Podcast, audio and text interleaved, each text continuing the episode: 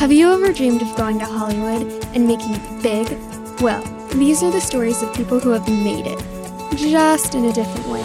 They're the unsung heroes behind the screens that make movies and television come to life. Welcome to the Right Scuff podcast, where we talk about films and interview those who are just starting their careers to some of the biggest names in production and post production. Our mission is to inspire you through the true stories of people who have achieved their dreams. We'll be talking Foley artists, screenwriters, sound editors, picture editors, the list goes on. And for film fans, we'll be focusing on sound and what it takes to create Foley. Hi, I'm Sarah. I'm a writer. And I'm John, a professional Foley artist in the film business for over 40 years. He's worked on over 500 films and is a 37 time nominated and 9 time MPSE winner for big titles such as Inception, The Matrix, and The Dark Knight. You can find us online at rightscuff.com. And please be sure to subscribe to us on iTunes.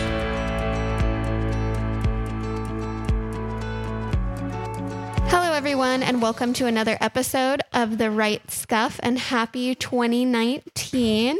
Happy 2019, everybody. we wish uh, you all the best. absolutely. hmm And we'd love to help you have your hopes and dreams come true in the film industry. So we are here with our first episode of the year. And one thing I've noticed people talking about on the Foley Facebook page, if you don't know, there is a Facebook page that talks about Foley, correct? It's the Foley Artist page on Facebook. Okay, perfect. So people have been talking there, asking questions, and I've noticed that a lot people have been asking about animals, specifically dogs, but I thought that we could talk about, you know, house pets, wild animals, things of that nature. So why don't we start off with smaller house pets? Can you tell me a little bit about what you do in order to make those sounds come to life? And I'm sure it's dependent on, you know, where they are, what they're doing, how fast they're going. Well, sure. Let's let's kind of talk about little little dogs, little house pet doggies. Um, typically, in a film, they're just they're cute. Now I'm talking about live action, so you want to make them sound cute. So the the go to is gloves with paper clips taped to the ends of the gloves, and you use those in rhythm, typically with the front paws. Now you can add uh, s- sound, if you will, for the front and rear paws at the same time. Uh, I typically don't tend to do that. I tend to just get the front paws first. I might add a little extra and see how it sounds. If I need to add more, I do. Or if it's a complicated running around something unusual, um, I might split the fronts and the rears. So I'll do the front feet first on the take and then go back and do the rear feet after that. Uh, now that's for live action. Animation is a little different animal because, of course, that's not organic. It's all something from somebody's mind. Yes, and I figured I wrote down a couple movies where you've done animal sound effects. Do you want to go over that now for It dogs? doesn't matter. Just, um, Or just we could do that later. just want to point out that there's a, there's a difference, which we, can, we you know you, can- you can bring up later. But Okay. so um, you know, like I said, really, it's uh, it, the the the cuteness factor is not to be underrated if that's germane to it, especially if it's a comedy, etc. And a lot of times you will hear a dog collar, even if you don't see one on the dog. Oh, interesting. Huh. Why is that? Uh, it's like uh, opening a bag of potato chips. You, you you don't even need to see it need to see it on camera. You you know we hear that that rip open and then a big you know crunch of a potato chip. You know what that is. Same you're thing with a dog collar. You, Huh. that's a dog. That's fascinating. Yeah. Okay. What do you typically use for the dog collar? Uh, one of our old dog collars, Who, which dog? uh, Ruby. If you remember Ruby, we I had Ruby for a very short period of time, and of course uh, a couple other ones. Okay. Um, yeah. Very cool. So you said something really interesting that I thought I, I I thought I prepared for every possible you know question I might ask and I didn't. So you said that the animals and dogs are typically cute. What if you have a dog that is aggressive? Does the emotion and the sound change from paper clips to something else or does it stay the same? Absolutely. The uh, again, we talked about the dog collar for a second. So we would do something not not high tinkly. It might be something almost like a, a bit of a chain banging, or we'll use we use leather creaks along with it. So if it's just growling and then moves and you know we might you know do this creaky sound of a of uh, the collar around his neck, and then even for the feet we might do a footstep sound which does not have claws So, in other words, we can get a much larger sound, and this, then we'll do another track of the claws so they can be brought in and out as necessary. Because you know, if this if you if this dog is chasing you down a hallway, you know, you don't necessarily if you if you don't hear the I guess what I'm saying is you don't hear the claws it might have more emotional impact. Do you want the weight to it? Weight to Okay. it. And maybe at the very end, if the, if the dog is skidding to a stop to try to bite you, then we might put the claws in there or Okay. whatever. So, Interesting. Okay, and back to the paper clips.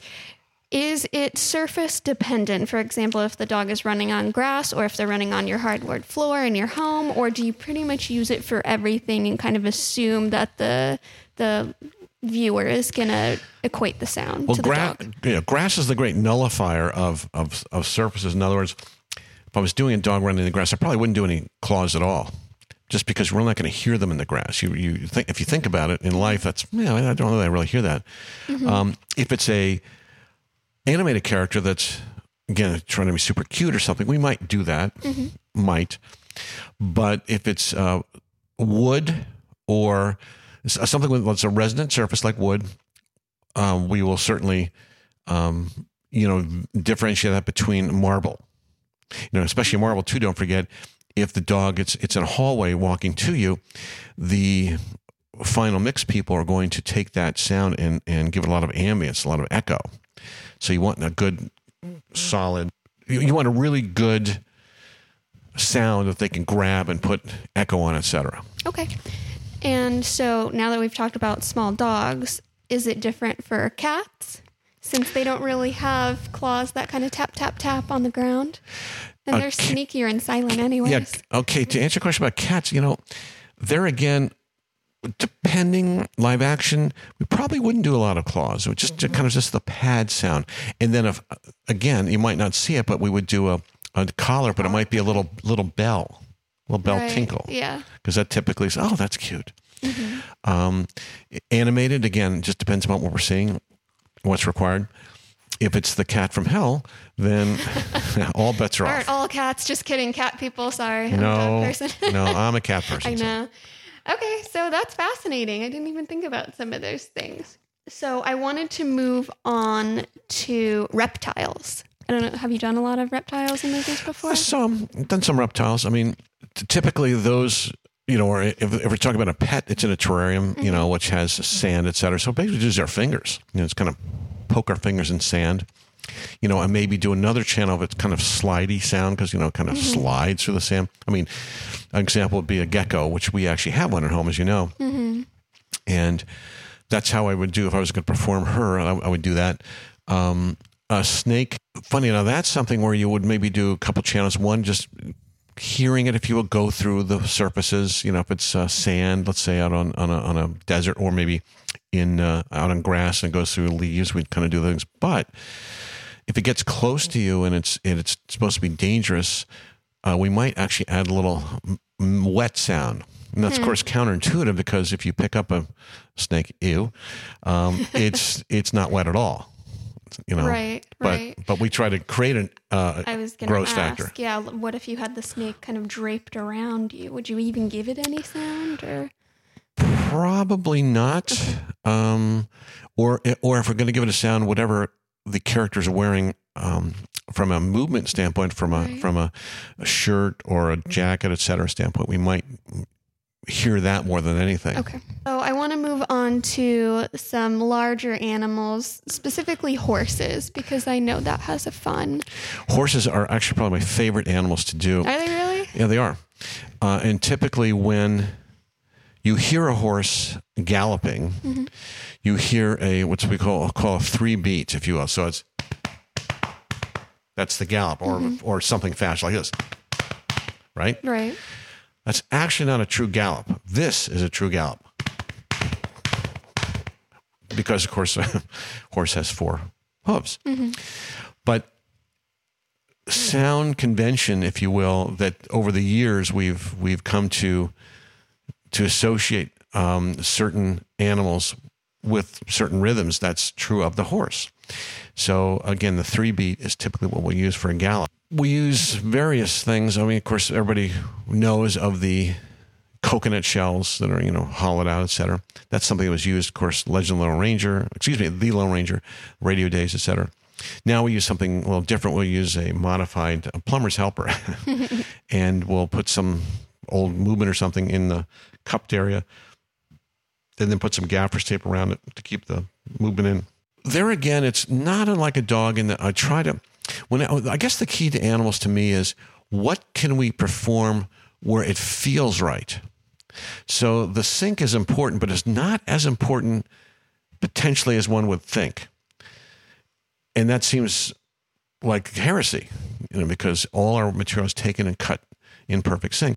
The feeling that one might have of a horse coming up and stopping and moving around, etc., especially if it's if it's something where we can't see the horse hooves, you know, we only kind of get a sense of the rider on top, whatever. I will not necessarily try to get every footstep that would would literally be there, literally be there, because it wouldn't feel right. Hmm. And that's of course a key to Foley anyway. You know, what it's what feels right is would usually you say the that's the number one most important thing is what feels right in, in Foley or for or for I think in this situation yes, and then for Foley. Absolutely. It's just what yeah, feels right. Absolutely. What that's that's really the key. You know, also too quick aside, I did a film many years ago called The Black Stallion. That was very difficult um, because, uh, well, you had a character, Black, the horse, that was right. one of the lead. Um, and Reno Kelly, who was the young boy who escaped off a sinking boat with the horse Black.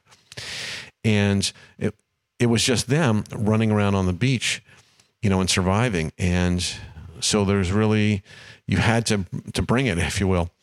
And we had we foleyed that film. Joan Rowe and I foleyed that film, and then the supervising sound editor, a wonderful man, really wonderful man. Unfortunately, he passed away uh, early on in his career. Alan Splet.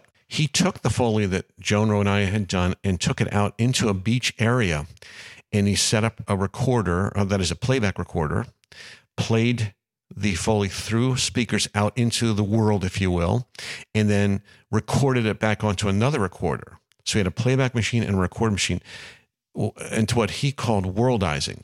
So he he brought the literal environment into what we had done Foley was, which was I thought a brilliant thing to do, and it really helped make it sound incredible.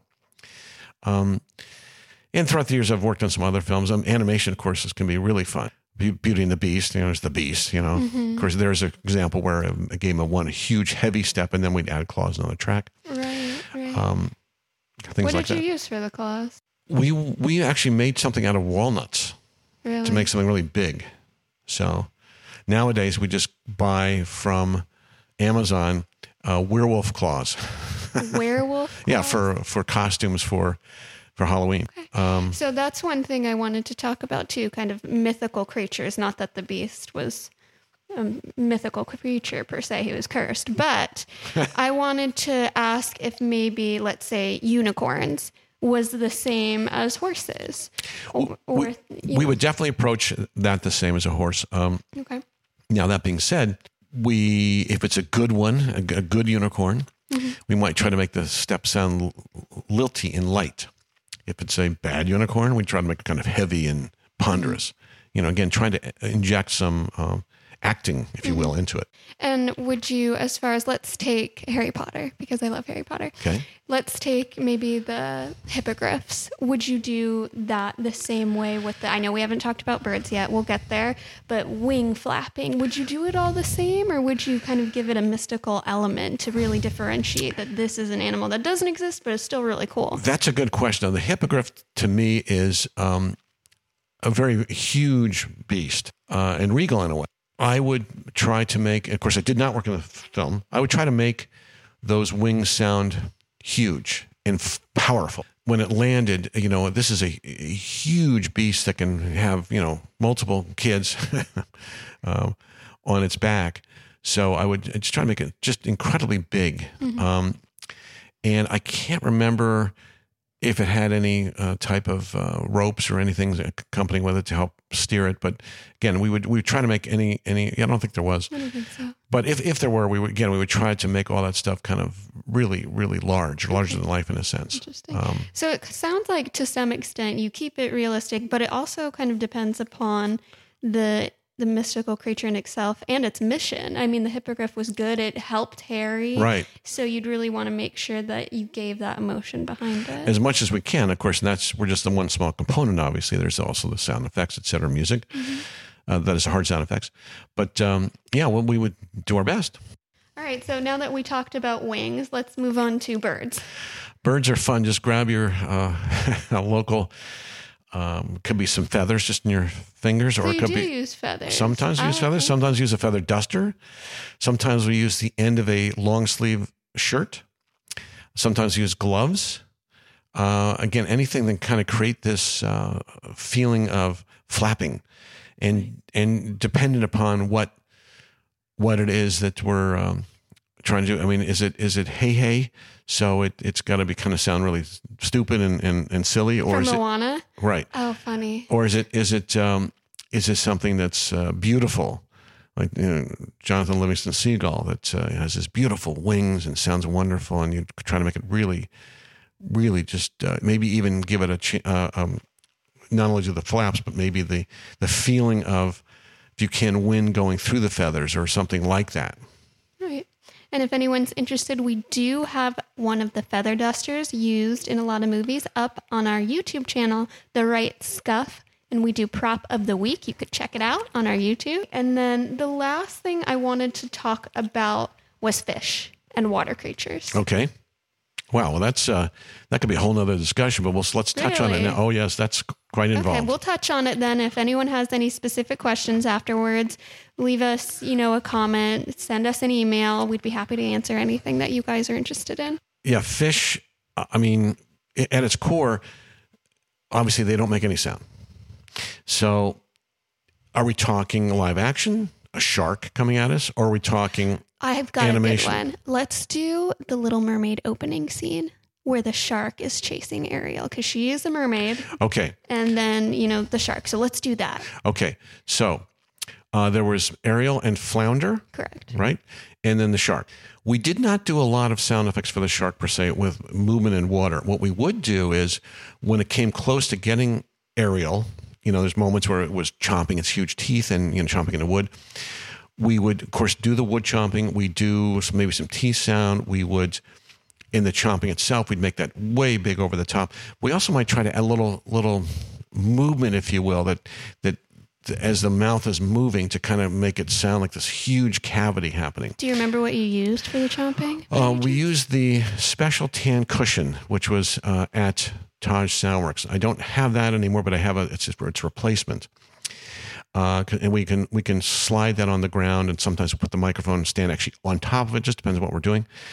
Then uh, Ariel herself, we had done a little water movement.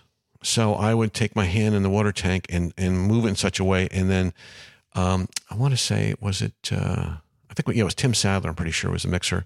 He would tr- quote treat that unquote with um, electronics, let's say, so it sounded like it's a little underwater. And then Flounder, uh, I'm pretty sure we gave some bubbles to Flounder. When Flounder would move, he had little cute little bubbles, and I would blow in a small straw into this uh, little wooden bowl. Um, and I know I did that for Sebastian when he was moving around. I was gonna say because Sebastian, he you know he has legs. He doesn't have a fin. He's got these cute little crab legs. Did you do something different for him in water as opposed to maybe when he's trying to escape the evil chef and trying not to be eaten? Right. uh, Yeah, absolutely. De- Definitely would. The water would be, again, this, the little bubbles, whereas a chef, you know, we tried to um, make that really, honestly, the, the focus of that was anything that was coming to uh, hit or chop Sebastian. It's like the knives or, you know, uh, hands or things like that or, or covers of, of pots. Um, but what we could, if we, we would take these um, coffee stirrers and use those for his little crab feet. Wow.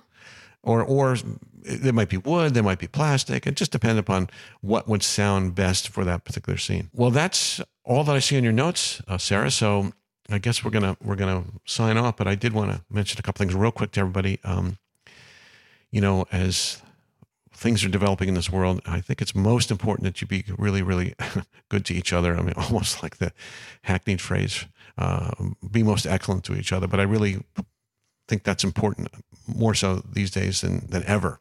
You know, saw a report on TV where college students are having to live in vans or actually sleep in the parks because they don't have money for housing. We have to get serious and help people. So I'm going to get off my soapbox now and also say that, um, you know, I'm really, we're going to be re energized to do a lot more these podcasts um, and some other fun things. So look out for that. And also, too, it's possible I'll be giving a seminar in Austin, Texas uh, in the middle of the year. So you can look on the Foley Artist page. There's something about that if it happens. And Sarah, thank you. You're welcome. I'm thinking maybe next week's episode or in a couple episodes, we'll talk more about animated animals because we said we were going to touch on that. We didn't have time today, but we will do that in the future. And just like John said, we are here to help you guys. Feel free to reach out to us. We wish you all of the love, happiness, and good vibes in 2019. We hope you are doing well and reaching your dreams. And this is John and Sarah signing off. Goodbye. Goodbye. Thank you for listening to this week's episode of the Right Scuff podcast. If you liked it, be sure to subscribe to our iTunes and YouTube and give us five stars or like our videos. We'll see you in our next episode.